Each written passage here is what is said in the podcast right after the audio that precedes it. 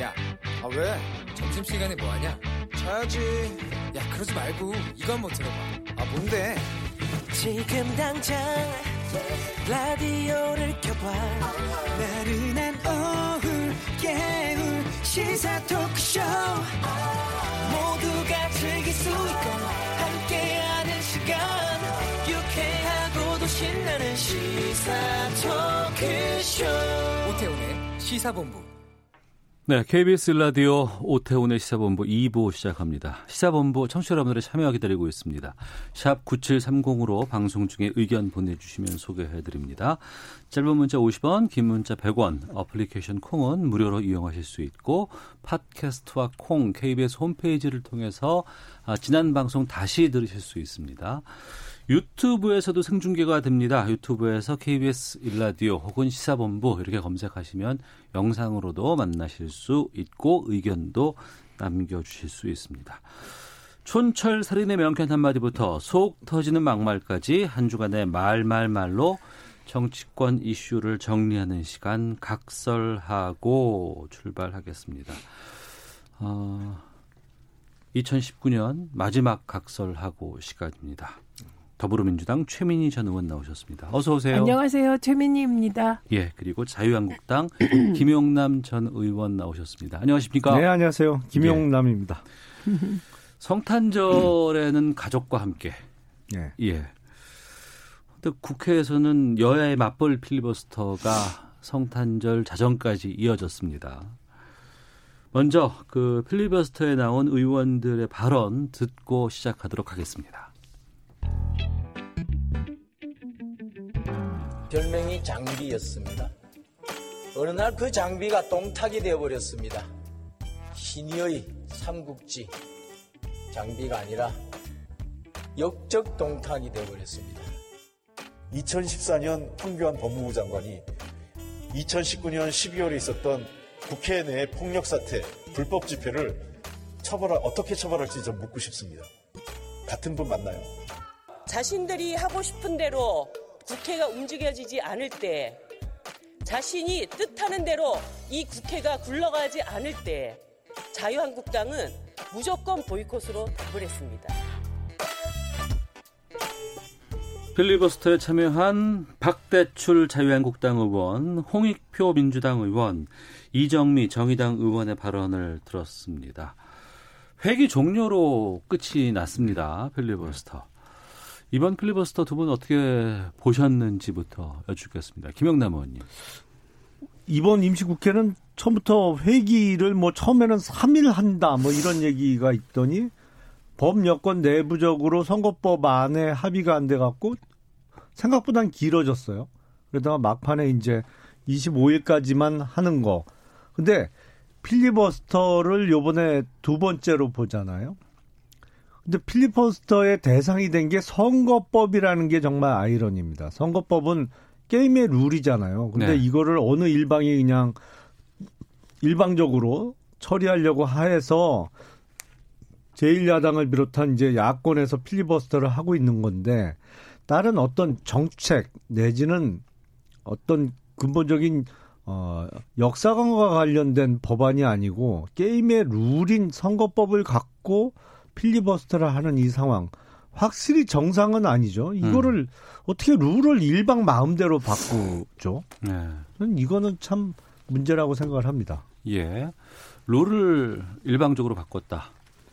아유, 저 얘기 하도 해서 이제 뭐 할 가치도 없고 우선 이번 필리버스터 노잼입니다. 예. 아, 그 이렇게 그 내용이 없고 그런 필리버스터를 왜 했는지 모르겠고 또 하나는 그 동탁 장비 뭐 이게 누가 알겠습니까? 지금 음.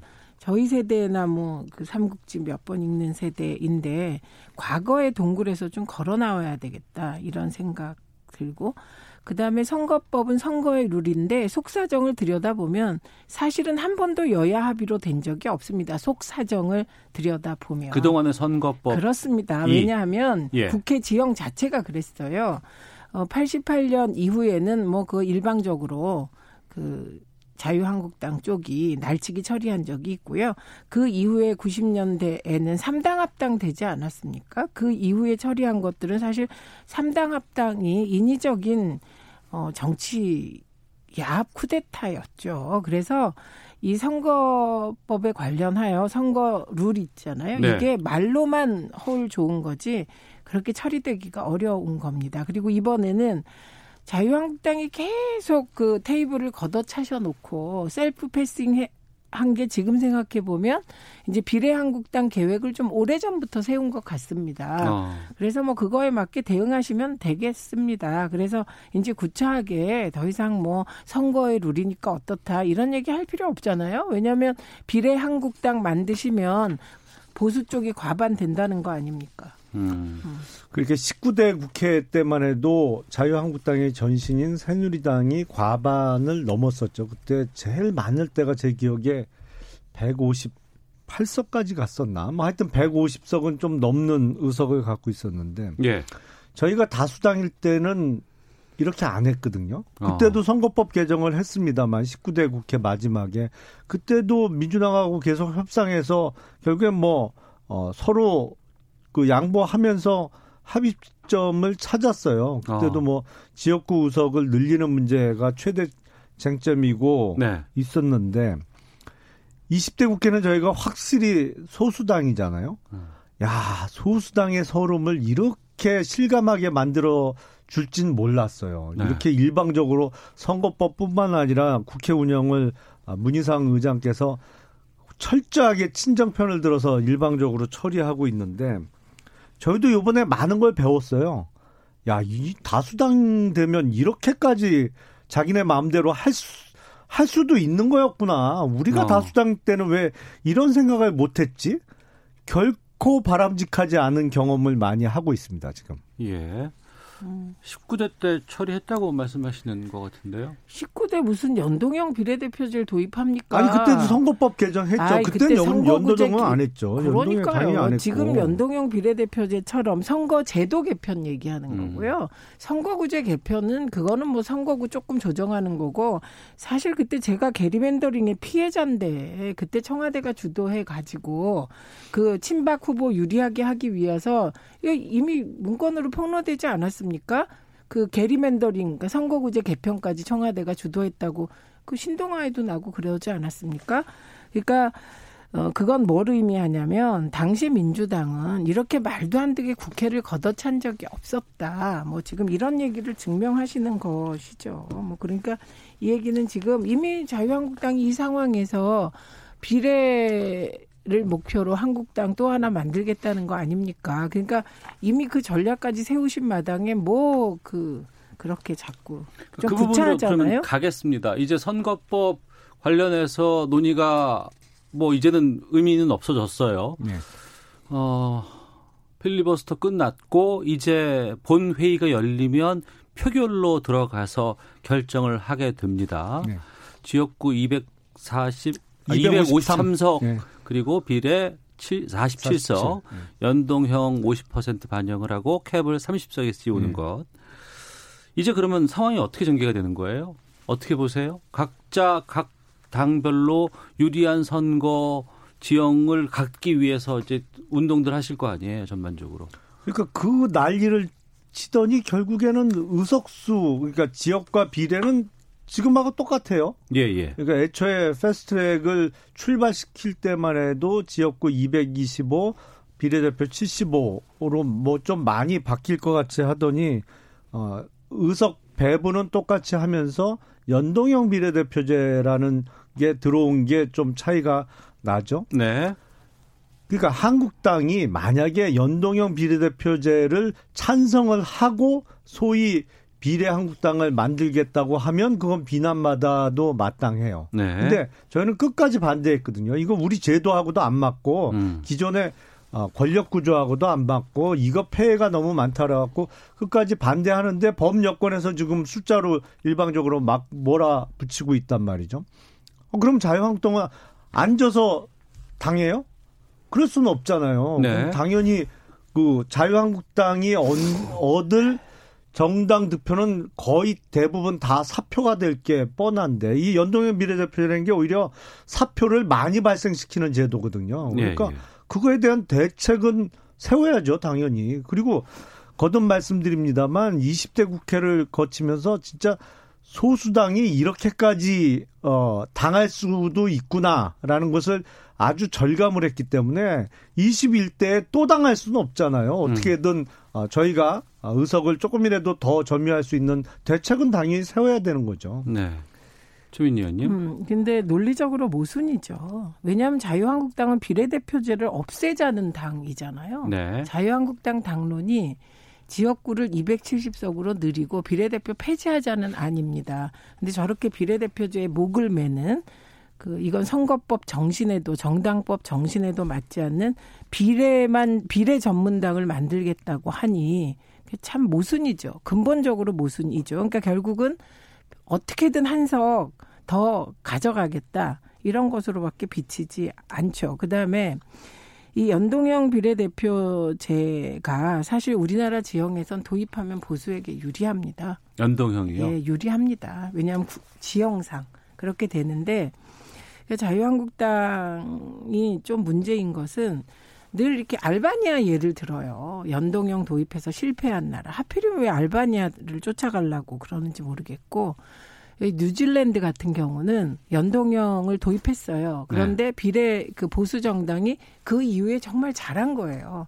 그래서 국민의 마음을 얻어서 이후 총선에서 보수당이 승리합니다. 음. 그러니까 얼마든지 정책 대결로 가서 지금 이길 수 있는 분위기라고 저는 생각합니다. 네. 그런데 너무 자유한국당이 정치공학 내지는 문재인 대통령 흔들기에만 치중하다 보니 음. 여론조사들이 좀 이상한 거죠. 음. 예, 이게 그 흔들기 야당 쪽을 심판하자는 국민들의 소리가 더 높은 것들이 나오고 있단 말이죠. 네. 그러니까 저는 뉴질랜드의 예를 보도, 보면 그 자유한국당의 길은 오히려 뉴질랜드의 보수당의 길 같습니다. 그래서 어 저는 그게 비례 전문 정당을 만들면서 그렇게 뭐 크게 변명하시거나 그러실 필요가 없을 것 같아요. 그냥 만드시고 국민의 심판을 받으시면 될 것 같아요. 아니 그러니까 뉴질랜드가 의원 내각제 하는 나라잖아요. 연동형 비례대표제라는 것은 의원 내각제를 한다는 대전제 하에서나 논의가 가능한 제도거든요. 그리고 네. 지금까지 뭐라 그랬어요? 대통령제 하면서 의원 내각, 아, 저, 연동형 비례대표제 하는 나라 어딨냐? 그러면 법여권에서 드는 예가 우루과이였어요. 아니, 알바니아나 우루과이나 뭔 차이가 있어요? 우리나라에서 멀고 잘 모르는 건 똑같지. 그리고 자유한국당은 비례대표제 폐지가 당론이 맞습니다. 예. 그 당론을 실현시키기 위해서는 무엇보다도 의원 정수가 의원 의석이 많아야 돼요. 그러니까 비례대표를 다 내주면 아니 아무리 당론이 확고하고 올, 오라도 무슨 소용이 있어요. 법안 통과가 안 되는데 그러니까 이번 선거에서 의석을 많이 얻어서 결국엔 제 소신대로 비례대표제 폐지하고 의원 정수를 250석까지 줄이기 위해서라도 일단 총선, 총선 승리가 그 우선시 돼야 되잖아요. 그리고 예.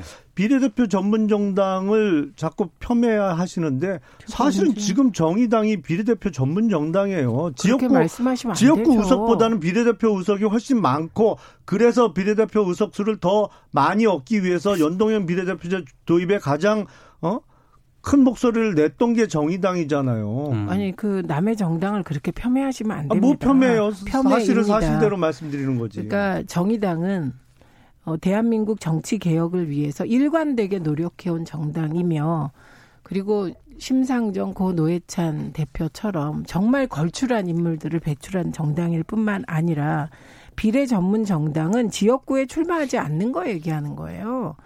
그 자유한국당 정의당이 지역구를 몇 군데나 출마하나요? 아니 몇 군데 이런 말 하면 안 되죠. 아니 몇 군데나 출마를 아니 했어요. 그렇게 말씀하시면 안 되죠. 예, 왜냐하면 몇 군데를 출마하던 지역구도 출마하고 비례대표도 내는 정당이 정상 정당입니다.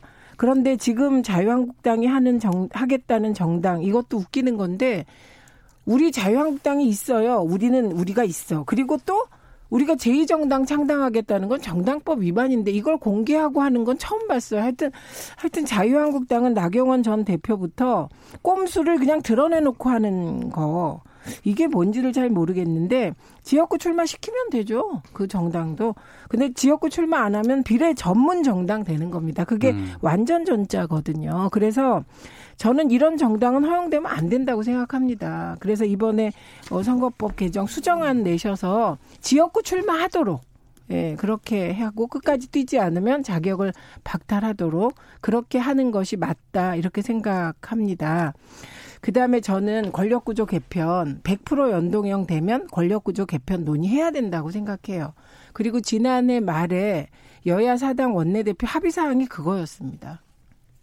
그러니까 연동형을 충분히 논의해서 논의하고 지난해 말하면 여야 예. 5당. 아 여야 5당이 예, 예. 아니죠. 5당은 원내대표가 아니잖아요. 아, 그때는 4당 원내대표였어요. 예, 예, 예. 그래서 그 연동형 논의를 하고 이후에 권력구조 개편 논의를 잇따라 하기로 했는데 자유한국당이 음. 연동형을 논의하지 않았기 때문에 권력구조 개편 논의까지 못 간 거고 그러다 보니 자유한국당이 비례대표제를 완전 폐지하자고 하니 이렇게 4 플러스 1, 1만 하다 보니 지금 이런 225대 75를 못 지킨 그렇잖아요. 253대 47이 유지된 한이기 때문에 권력구조 개편 논의가 의미가 없어졌죠.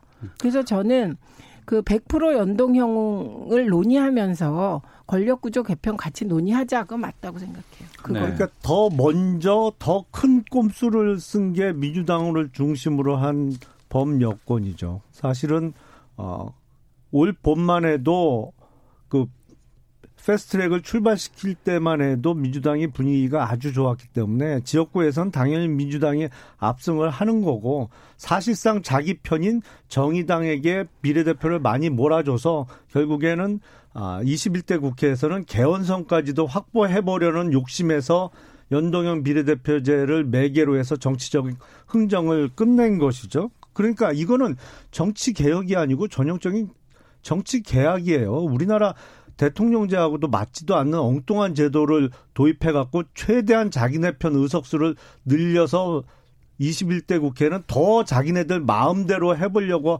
하다가 한국당이 비례한국당 같은 대책으로 맞서겠다고 하니까 그걸 갖고 꼼수라고 비난하는데 아 누가 누굴 욕해요 지금? 더 큰 꼼수 더 먼저 시작한 게 누군데요 지금? 그러니까 연동형 비례대표제 논의는 꼼수가 아닙니다. 비례 전문 정당을 하겠다는 게 꼼수입니다. 그래서 이게 국어사전을 바꾸면 안 된다고 어, 생각이 듭니다. 그리고 제가 자꾸 정의당 자기 편이라 그러면 아니 새누리당은 자기 내부에 있던 분들도 단속 못해서 박근혜 대통령 탄핵 때 탄핵 찬성파와 반대파가 갈린 것 아닙니까? 그래서 그런 식으로 정의당에 대해서 그렇게 규정하면 안 됩니다. 저는 개인적으로 정의당에 소속한 분들이 오래 정치해온 모습을 봤어요. 대학교 때부터 어떻게 살았는지를 봤기 때문에 참으로 훌륭한 사람들이 저렇게 개혁 진보적인 정신을 유지한다는 의미에서 네. 예, 존중합니다. 그래서 저는 지금 비례 전문 정당 만들어서 하시는 거 자유입니다. 근데 꼼수라는 비판을 그 꼼수라고 하지 마. 이거는 또 말이 안 되는 것이고요. 가장 중요한 건 예. 정당이란 국민들께 우리는 연동형 비례대표제 하겠습니다. 그리고 우리 역량이 225대 75를 지킬 수 없어서 이렇게 우리가 합의해서 안을 만들어서 과반 국회의원을 설득했습니다. 이걸 평가해 주세요 하는 겁니다. 과반 다수결 있으니까 자유한국당은 뭡니까?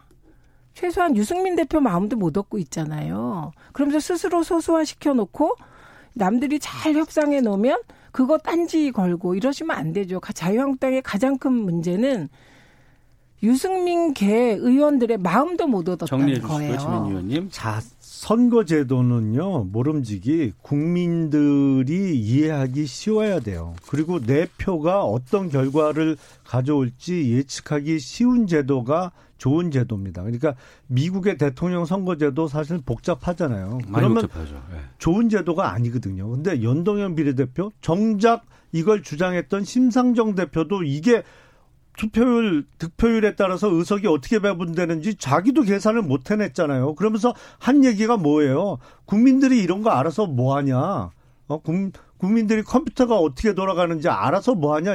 이런 엉뚱한 얘기나 하잖아. 이거 정치적 흥정의 대가로 이렇게 추진해 놓고는 뭘 잘했다고 큰 소리예요. 이게 지금 계산 한번 해보세요. 저도 계산 못 하겠어요. 이거 지금 내일 모레 뭐 통과시킨다는 뭐 캡까지 씌우고 연동률 50%에 상한까지 둬갖고 도대체 이게 정당 투표가 몇 표가 되면 의석이 몇 석이 가는 건지 아니 이래놓고 지금 큰 소리 칠 입장은 아니죠. 음. 지금 토론을 해야지. 그렇게 처음부터 끝까지 심상정 대표 비난하고 욕하고 뭐 그건 아니지 않습니까? 아니 저는 그래서 민주당 욕한 건데요. 아니 아까 하셨죠. 그렇게 개인까지 끌어서 욕하면 안 되고요. 예. 미국의 선거제도 복잡하다고 우리가 여기서 백날 얘기한들 미국에 들립니까? 그러니까 예를 들어도 아니, 적절한 적절한 취지죠. 걸 예. 드셔야 되고요. 이 세상에 좋은 제도 나쁜 제도 없습니다. 그건 이 시기에 대한민국에서 국회가 합의한 수준만큼 정치는 앞으로 나가는 것이다. 이 말씀 드립니다. 알겠습니다. 청취자 의견 전해드리고 뉴스 듣고 와서 계속해서 다음 주자로 가도록 하겠습니다. 5278번님께서 거의 1년 가까이 이렇게 싸운 결과가 겨우 정의당의 의석 몇 석 더 주는 건가요? 국민의 한 사람으로서 참 씁쓸합니다. 김영남 의원님께 좀 의견 같이 하고 있는 분 같고요. 유튜브의 여유당님은 선거의 주체는 국민인데 국민을 위한 정책 개발에 매진해서 표를 얻을 생각하지 않고 비례 전문 정당을 만든다. 편법 쓰는 것 같아 씁쓸합니다. 이렇게 어, 각기 다른 의견 하나씩 소개해 드립니다. 더불어민주당 최민희 전 의원, 자유한국당 김용남 전 의원과 함께하고 있습니다. 뉴스 듣고 와서 계속해서 말씀 나누겠습니다. 폭력 집회 주도 혐의를 받는 한국 기독교 총연합회 대표회장 전광훈 목사에 대해 경찰이 구속영장을 신청했습니다. 검찰이 국회 본회의 상정을 앞둔 고위공직자 범죄 수사처 설치 법안에 대해 수사 착수 시 범죄 사실 통보 의무는 독소 조항이라며 반대 입장을 밝혔습니다.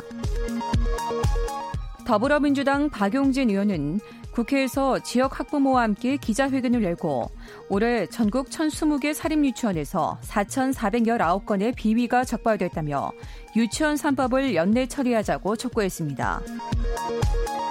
자유한국당은 문희상 국회의장을 4 플러스 1 협의체의 선거법 개정안 국회 본회의 기습 상정과 관련해 직권 남용 혐의로 검찰에 고발했다고 밝혔습니다.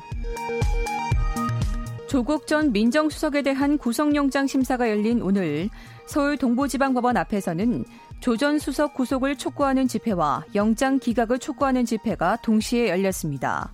지금까지 헤드라인 뉴스 정한나였습니다. 이어서 기상청의 윤지수 씨 연결합니다. 네, 대기 상황입니다. 먼저 지금 세종과 충청남도 북부, 충청북도 중부 지역 지난 화요일 오후부터 초미세먼지 주의보가 내려진 가운데 지금 세종과 충남, 충북, 대구 지역은 고농도 미세먼지 비상 저감 조치가 발령 중입니다. 이 지역 외에도 서울도 지금 초미세먼지 상황이 1세제곱미터당 59 마이크로그램을 나타내고 있습니다. 평소에 두 배를 훌쩍 넘는 수치로 나쁨 단계를 보이고 있는데요. 오늘 제주도 지방을 제외하고 전 권역에서 나쁨 단계 단계가 예상되고 특히 수도권 지역과 충청권에서는 일시적으로 매우 나쁨 단계까지 농도가 치솟을 수 있다는 점 염두에 두시는 것이 좋겠습니다. 그나마 다행이라면 지금 오후부터 해안 지역과 제주도 지방의 바람이 점차 강해지고 내륙 지역도 약간 강한 바람이 불면서 대기 확산이 점차 원활해지겠습니다. 내일은 강원권을 중심으로 오전까지 나쁨 수준이 예상되지만 전반적으로 보통이나 좋은 단계로 회복되는 곳이 많을 것으로 예상되고 있습니다.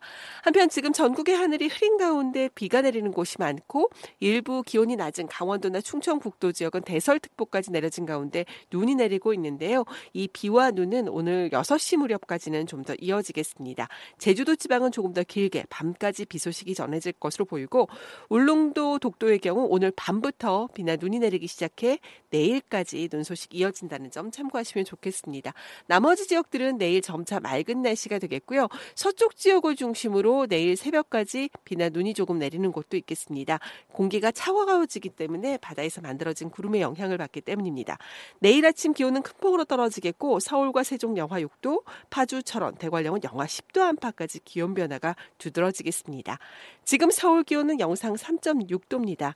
지금까지 미세먼지와 날씨 정보였습니다. 다음은 이 시각 교통 상황 알아보겠습니다. KBS 교통정보센터의 윤여은 씨입니다. 네, 도로에서는 돌발 상황이 이어지고 있습니다. 남해 일지선 창원 쪽 마산 요금소 부근 2차로에 고장난 화물차가 있고요. 중부고속도로 하남 쪽 동서울 요금소 부근 3차로에는 낙하물이 있어 주의가 필요해 보입니다. 반대 남해 쪽은 호법분기점에서 남이천 쪽으로 9km가량 밀리고 있습니다. 경부고속도로 부산 쪽은 수원 진출로에서 승용차 관련 사고를 처리하고 있고요. 신갈 분기점에서 수원 쪽으로 정체입니다. 기흥 동탄에서 작업을 하고 있는 오산까지 7km 구간 지나기도 많이 어렵습니다. 반대 서울 쪽은 기흥에서 수원과 달래내에서 반포까지 정체고요. 서울 시내 올림픽대로와 강변북로는 모두 강동 쪽 고장난 차가 있는데요.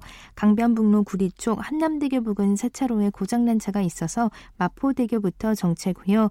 올림픽대로 잠실 쪽은 영동대교 못간 5차로에 고장난 화물차가 있는 가운데 정체 여의 상류에서 한강대교 또 동작대교에서 영동대교 쪽으로 이어지고 있습니다.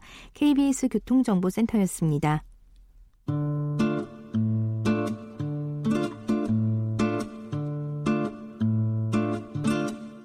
오태훈의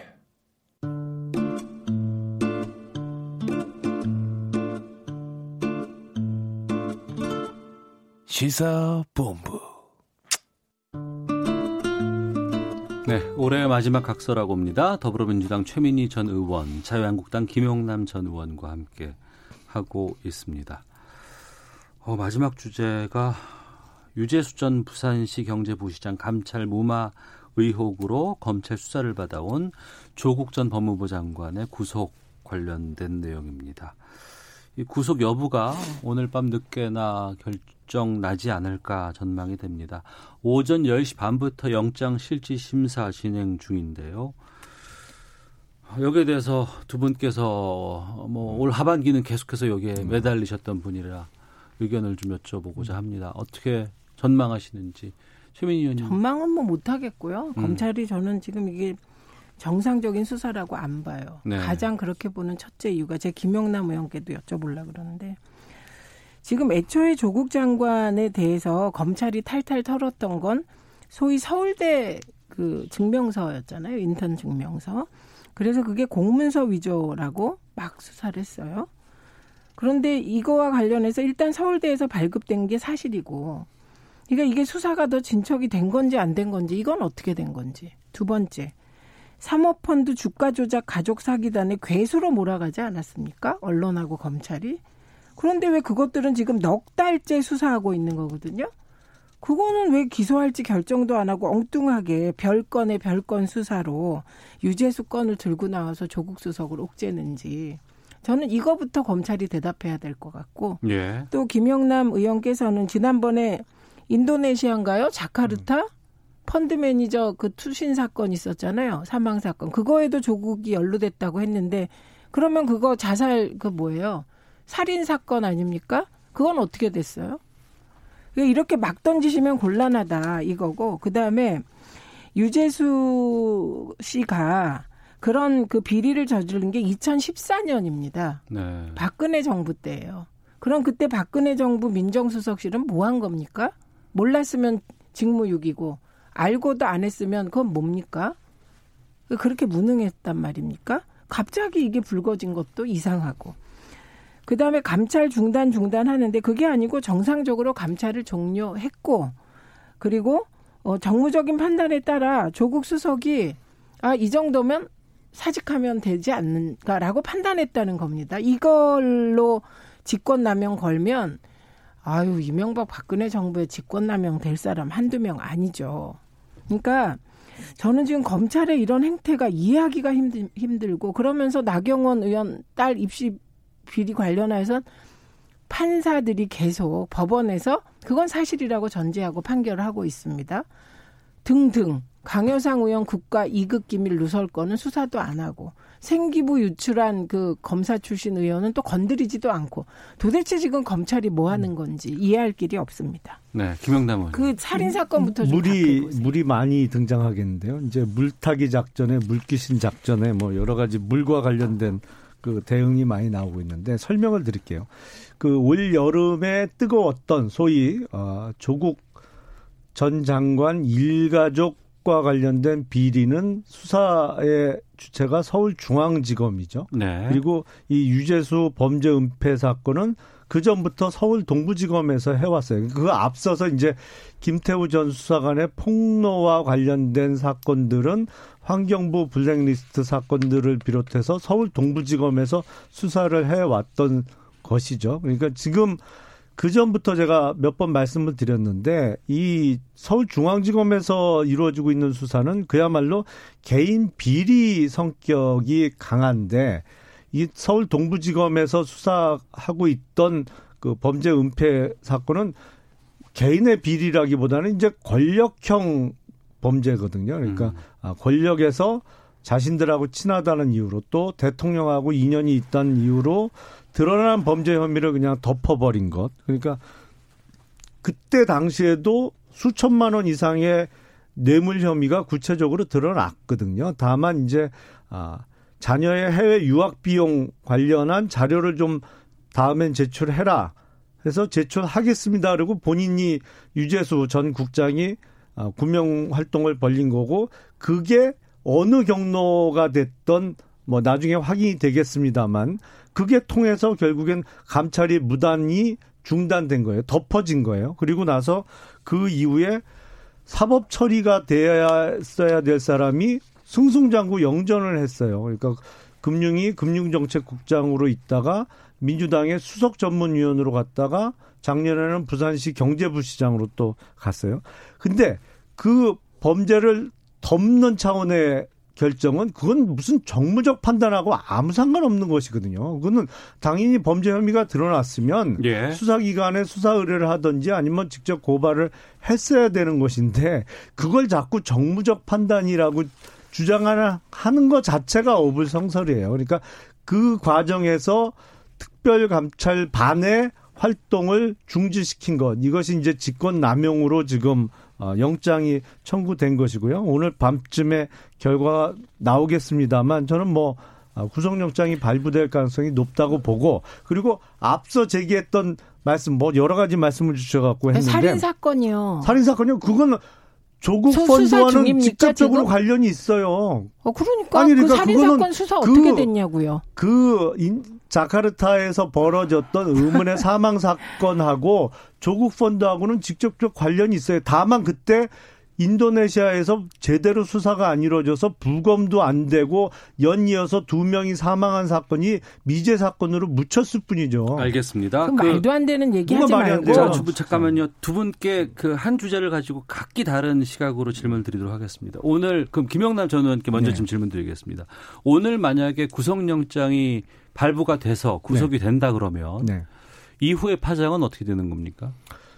우선은 이제 그 조국 전 장관에 대한 구속 여부는 어떤 면에서는 본격적인 수사의 출발점이 될 가능성이 높습니다. 그러니까 조국 전 장관을 넘어선 그렇죠. 왜냐하면 조국하고 유재수 두 사람은 직접적인 친분이 있거나 아는 사이가 아니었거든요. 그러니까 예. 유재수 전 국장이 직접 조국 당시 민정수석한테 본인의 구명을 부탁할 만한 친분이 없었어요. 그러니까 누군가는 조국 당시 민정수석한테 지시 내지는 거부할 수 없는 부탁을 한 것이죠. 알겠습니다. 그게 누구냐가 이제 본격적인 수사의 새로운 출발점이 되는 거죠. 오늘 이게 법원에서 영장이 기각되면 이 이후의 파장은 어떻게 생각하세요? 뭐 저는 예측은 못하겠고 우선 예. 중요한 게 그 감찰 외압 자꾸 그러는데 그 조국 수석이 정상적으로 감찰이 종료되고 정무적 판단을 했다. 예. 이건 나에게 책임을 물어라. 진짜 사나이답게 나오고 있고. 음. 두 번째, 늘공에게 사직은 사형 선고입니다. 그러니까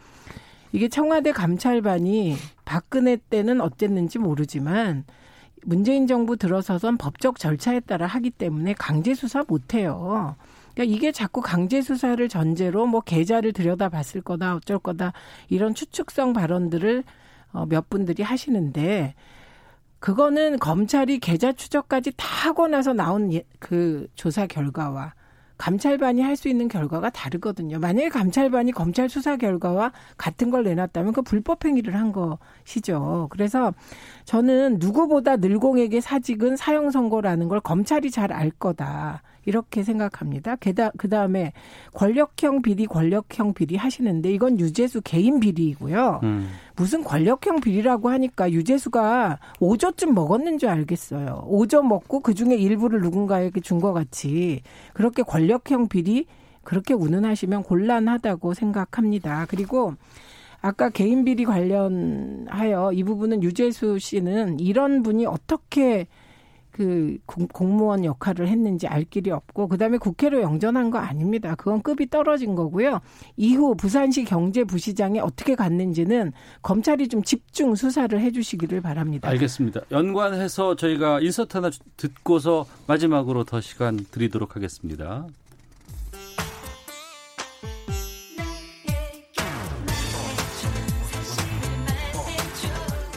주거래은행 거래은행 한 개예요. 예, 예. 뭐 어느 은행이라고 제가 말씀 안 네, 드리고요. 예. 그 은행의 노무현 재단 계좌를 검찰이 들여다봤다는 사실을 확인했어요. 음. 알릴레오 때문에 내 뒷조사를 한 게 아닌가. 음. 유시민 뒷조사를. 음. 여기 알릴레오 돈 꽤 많이 벌거든요. 그러니까 이제 들여다봤으면 알 거예요. 음. 노무현 재단에서 재단 계좌 어떤 계좌에서도 예. 유시민의 계좌로 음. 단 1원도 관계 없어요. 검찰이 노무현 재단의 계좌를 들여다본 사실이 있습니까? 도대체 어떤 혐의로 계좌 추적 영장을 발부받으셨는지 그 내용을 공개해 주실 것을 요구합니다. 네, 지난 24일 유튜브 알릴레오에서 검찰을 향한 의혹을 제기를 한 유시민 노무현 재단 이사장의 아, 방송 내용 어, 들어봤습니다. 어, 먼지떨이식 수사다라는 입장이 있고 검찰 개혁을 위한 검찰 압박 분위기 조성이다 이런 의혹 어, 시각도 있습니다.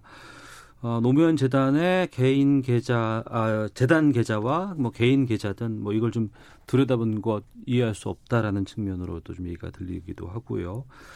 앞서 말씀하셨던 그 내용 다 포함해서 시간을 드리도록 하겠습니다. 1분 반씩 드리면 아마 충분하지 않을까 싶거든요. 김영남 의원님 먼저 말씀해 주시죠. 법치주의의 가장 그 중요한 원칙은 만인이 법 앞에 평등하다는 것입니다. 그게 대통령이나 집권 핵심 세력과 친한 사람이든 안, 아닌 사람이든. 근데 유재수 범죄 은폐 사건과 관련해서는 이게 친문 세력과 친하다는 이유로 드러난 뇌물 혐의를 덮었어요. 그래서 이게 이제 권력형 범죄라는 말씀을 드리는 것이고, 글쎄 이거 지금 노무현 재단과 관련해서 검찰에서는 그 부인하고 있어요. 그래서 네. 사실관계 확인이 아직 안 돼서 뭐라고 말씀드리기는 어려운데 아, 계좌 추적하는 게 강제 수사인 거는 분명한데 가장 인권 침해적인 요소가 적은 강제 수사입니다. 그래서 음. 아, 압수수색 영장 중에서도 가장 발부받기 쉬운 게 계좌 추적 영장이에요. 그는 뭐 이미 이루어진 그 금융기관의 거래 내역을 보는 거기 때문에 글쎄 뭐 있었는지 없었는지 아, 나중에 사실 확인이 되겠습니다만 있었다 하더라도 이걸 갖고 유시민 이사장이 이렇게 펄펄 뛸 일은 아닌 것 같은데요. 음. 최민희 의원님. 그 우선 그 저는 검찰이 왜 이렇게 자유한국당에 관대하고 민주당과 문재인 대통령에 칼을 들이대는지 이해할 길이 없다는 점. 음. 패스트트랙 관련한 불법 행위한 자유한국당 의원들 어떻게 처리할 건지 아마도 선거 이후로 미룰 것 같습니다. 근데 이게 왜 그런지 모르겠습니다. 이렇게 그 조국 전 장관과 대통령 주변은 별건의 별건으로 탈탈 털면서 왜 이렇게 패스트 트랙 이러죠? 친한 검사들이 많아서 그런가요? 이해할 길이 없다. 이 말씀 드리고 저는 유시민 이사장이 들여다봤다. 이거는 그 사실인 것 같습니다. 취재해 보면 왜냐하면 예. 이제 들여다 보고 나면 그 이제 이렇게 증명 모두 연락도 오고 그러거든요. 음. 그리고 검찰이 이상해요. 안 했다고 하는 게 음. 왜냐하면 음. 유시민 이사장은 제가 잘 모르는 시민단체에 의해서 고발당한 상태예요. 예. 그렇기 때문에 검찰이 얼마든지 주변을 탈탈 털 수 있어요. 음. 그런데 그냥 털었다고 말 못하면 어, 정상적으로 계좌 추적 영장 발부받아서 받다 하면 되지 전혀 사실이 아니다 이렇게 되니까 이건 이제 검찰과 유시민 이사장의 진실 게임일 것 같은데 네. 웃기지 않습니까? 일 개인과 대한민국 검찰이 진실 게임을 벌이는 음. 이 이상한 현장. 7초만 이상합니다. 말씀드릴게요. 예, 그럼 7초 저는 입니다. 검찰에 예. 의해서 선거법 위반으로 기소돼서 의원직 박탈당한 자유한국당 소속 의원이 14명이에요. 민주당 중에 의원직 박탈당한 사람 빵명입니다. 저 잘못 검찰이 한국당을 거예요. 뭘 봐줘요? 아니, 봐주게 예, 주민 저것은- 의원님 7초. 예. 저것은 박근혜 정부 말기에 재판이 다 끝났습니다. 박근혜 음. 대통령이 아니 봐주신 그러니까 거예요. 20대 박근혜 국회 대통령이 중에요. 그러니까 박근혜 20대 대통령이 봐주셨다는 중에. 말씀이니까 자, 올 한 해 덕각설하고로 검찰의 무리한 아, 기소였죠. 여러 이야기들 많이 나눠봤습니다. 한 주간의 말말말로 정치권 이슈를 짚어보는 각설하고 마치도록 하겠습니다. 더불어민주당의 최민희 전 의원, 자유한국당 김영남 전 의원과 함께 했고요. 저희가 12월 31일 날 두 분과 함께 올 한 해를 정리하는 그런 시간 갖기 때문에 한 번 더 뵐 수 있을 것 같습니다. 올해 안에 한 번 더 뵙는군요. 예. 두분 고맙습니다. 네, 고맙습니다. 감사합니다.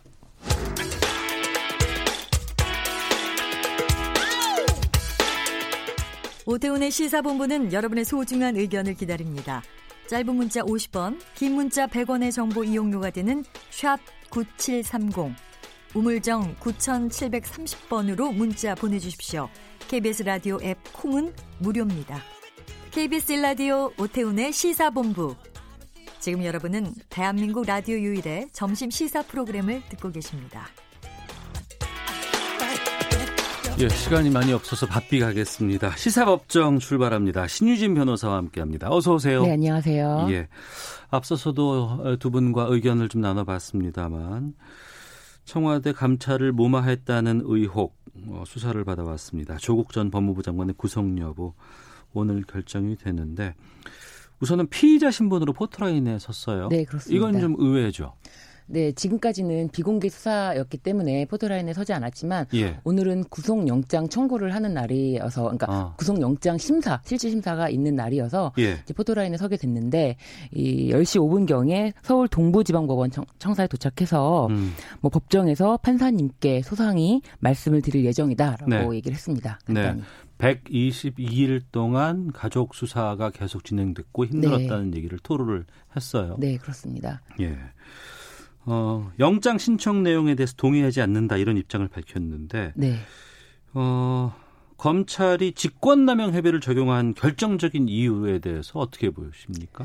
일단 검찰은 그 민정수석 신분이던 2017년 민정수석 신분이던 당시에 네. 감찰 중단을 지시했다라고 혐의를 보고 있는데 검찰 쪽이 네. 그런데 검찰이 주목한 거는 우병우 전 민정수석과 음. 비교를 해서 네. 어떤 공무원의 직무 아. 범위 내에서 있는 일을 뭐 의무를 이행하지 않은 경우에 의무를 예. 이행하거나 뭐 직권을 남용한 경우에 음. 이 부분에 대해서 범죄가 성립이 되는데 예. 우병우 전 민정수석과 마찬가지로 그 직권을 남용했다. 음. 그 민정수석 시절에 아, 뭐 예를 들면 국정농단을 알았음에도 불구하고 네. 수사를 뭐 지시를 하지 않았다면은 음. 그거는 직권남용이다라고 봐서 정무적인 판단이 아닌 직권남용이다. 네 그렇게 검찰은 보고 있는 거죠. 예. 네. 그런데 지금 뭐 조국 전 법무부 장관, 음. 조국 전 장관 입장에서는 그 정무적인 판단이었고 그 특히 이제 앞전 시간에도 말씀을 나눴지만 그 감찰 당시에 네. 사실 그 유재수 전 부시장의 비위를 어디까지 알았느냐 이 음. 부분에 대해서 사실상 소상한 범죄 사실을 알기는 어렵지 않았는가 네. 그렇기 때문에 정무적인 판단이라는 말을 밝힐 수 있었던 것 같아요. 음. 이번 건 같은 경우에는 일반적으로 우리가 판단할 수 있는 상황은 좀 넘어서는 것 같아요. 네. 법원에서의 결정도 그렇고 네. 검찰에서도 이제 직권남용 혐의로 어, 영장을 청구한 것도 그렇고 네. 또 조국 전 장관 같은 경우에도 그동안 워낙에 많은 수사를 다양하게 받아온 상황에서 이번에 오늘 그 포토라인에서 한 얘기랑 어떻게 이거 판단을 해야 될지 전망을 해볼지 좀 궁금하거든요. 그렇죠. 사실은 않죠. 네, 그 박 전 비서관, 그 박형철 비서관과 그 백원우 전 비서관 측 입장이랑 조 전 장관의 입장이랑은 검찰은 다르다라고 하고 있는데 음. 사실상 그 진술에 그 만약에 차이가 있다면은 그 부분은 법정에 가서 명확하게 밝혀야 될 부분인데 네. 검찰이 지금 얘기한 바로는 그 박 전 비서관 측은 음. 어, 외부적으로 전화가 많이 왔고 지시가 있었다라는 취지로 진술했다 라고 밝혔기 때문에 네. 뭐 검찰 측에서는 뭐 영장 청구에 사유가 충분하다라고 보고 있지만 조 전 장관 입장에서는 지시를 저, 일반적으로 내릴 수 있는 뭐 이렇게 상하 관계가 아니었기 때문에 음. 또 입장이 첨예하게 대립되는 상황이라고 보여지, 보여집니다. 네. 앞서서도 이제 두 전 의원께도 각기 질문을 드려봤습니다만 이게 구속 아니면 기각 두 가지 판단의 나옴에 따라서 파장은 엄청나지 않습니까? 네, 파장은 엄청 날 텐데 사실 구속 사유에 대해서 법원은 집중할 거라고 보여져요. 어. 그리고 범죄 혐의가 예. 정말 입증될 만큼 소명이 되었는가 이 부분을 볼 텐데 어 검찰에서 가장 유력하게 이제 어 유력한 증거로 제시하는 부분이 박형철 전 비서관의 진술이에요. 음. 근데 진술 증거만 가지고는 네. 조 전 장관이 이런 걸 다 알았다라고 보기도 어렵고 음. 외압이 있었다라고 보기도 어렵다고 보여지고 네. 또한 가지 뭐 도망의 염려라든지 증거 인멸의 염려가 보기 어렵지 않을까 저는 좀 예측해 봅니다. 음 그러면 기각적으로 조금은 좀 예, 조금은 좀 어. 왜냐하면 그 확실한 증거라고 하면 예. 사실 뭐 이제 정황 증거 말고 진술 증거 아닌 어. 그런 증거들이 좀 더 있어야 될 텐데 그런 부분은 좀 아직은 검찰이 확보하지 않은 것 같아서 네. 어, 알겠습니다. 봅니다. 제가 뭐 미리 예단하는 것도 아니고요. 뭐 현재 상황에 대해서 좀 전망을 좀 해봤습니다만 예. 오늘 밤 늦게나 뭐 내일 새벽쯤 되면 예. 뭐 결정되지 않을까 싶은데요. 알겠습니다. 시사법정 신유진 변호사와 함께 하고 있습니다. 2015년이었습니다. 박근혜 정부가 일본 정부와 체결한 한일 위안부 합의 이 합의의 위헌 여부가 내일 결정이 돼요. 헌법 소원을 냈나 봐요. 네, 그렇습니다. 2015년 12월 28일 날 네. 한일 위안부 합의를 발표합니다. 네. 그런데 이 합의 내용에서는 뭐 일본 정부의 책임을 통감 통감하면서 어, 위안부 피해자 재, 지원 재단에 일본 정부가 10억 엔을 출연한다 이렇게 발표를 했는데 네. 이 부분에 대해서 어, 피해자들의 음. 의견이 전혀 반영되지 않았다라고 해서 이 부분에 대해서 어, 위원 어, 헌법 소원을 어, 제기를 했죠. 네. 그러니까 당시에 발표됐던 그 박근혜 정부의 합의안 네. 그 어떤 내용이 담겨 있는 거예요? 어, 좀 전에 말씀드린 10억엔에 대해서 출연한다라는 얘기도 있었지만 네. 사실 어, 합의안 이면 계약이 있었던 것이 좀 더 주목이 됐어요. 2017년도에 그래서 요 한일 합의안 그 검토에 대한 TF가 꾸려져서요. 또 17년도 12월 달에 요런 TF에서 발표가 있었는데 음. 어, 소녀상 이전에 대해서 그런 것은 공식적으로 뭐 약속한 바가 없다, 합의한 바가 없다라고 했지만 네. 정부 측에서 설득을 하겠다라는 부분을 얘기를 했고 어. 그리고 얘기를 했다고 하고 그리고 또 한 가지가 그 불가역성이라는 말에 지금 굉장히 어, 문제가 많았는데 불가역성. 네. 어, 그 한번 결정하면 돌아 네. 되돌릴 수 없는 되돌릴 수 없다. 예. 근데 이게 해결의 불가역성이라고 이제 해결 어 나중에 발표가 됐지만 사실상 처음에 우리 정부가 제시했을 당시에는 그 일본 정부의 사죄의 불가역성, 음. 사죄가 반드시 필요한 사안이다라는 점에서 접근을 하려고 했는데 네. 일본 정부에서 사죄보다는 음. 이 최종적인 해결의 불가역성으로 초점을 맞췄고 그 부분을 이제 일본 우리나라 정부가 들어준 그 부분이 문제가 많이 있어서 어, 피해자들이 굉장히 피해자들을 배제한 채 합의한 거는 말이 안 된다라고 한 거죠. 네, 이 합의 있고 나서 뭐 정의기억 연대라든가 네. 할머니들이 상당히 많이 분노하셨고 네. 여러 반대 집회도 많이 있었습니다. 네. 이번 판결의 쟁점은 뭐가 될까요? 사실 이 지금 헌법재판소가 이 건에 대해서 처음 판단을 하는 게 아니고 네. 사실상 그 청구권 협정 1965년 청구권 협정에 따라서 우리 피해자들은 어 불법 행위에 대해서 정신적인 보상, 피해 배상을 완벽하게 받지 않았다라는 분쟁이 계속해서 있었고 음. 법원에 뭐 재판도 제기했지만 그 헌법 소원도 했습니다. 2006년도에. 아, 그랬어요. 네, 그래서 예. 2011년도에 이미 헌법 재판소가 어. 이 부분에 대해서 판단한 내용이 있는데 예. 어떻게 판단했냐면은 음 2011년도 8월 30일 날 그 판단한 내용에 보면은 조직적이고 지속적인 일본의 불법 행위로 인간의 존엄과 가치를 심각하게 훼손당한 그 대한민국 자국민들의 배상 청구권을 실현하도록 협력하고 보호해야 할 헌법적인 요청이 있다. 음. 그래서 우리나라 정부가 이런 배상 청구권을 실현하는데 발생한 장애를 네. 제거할 의무를 수행하지 않는 것은 어.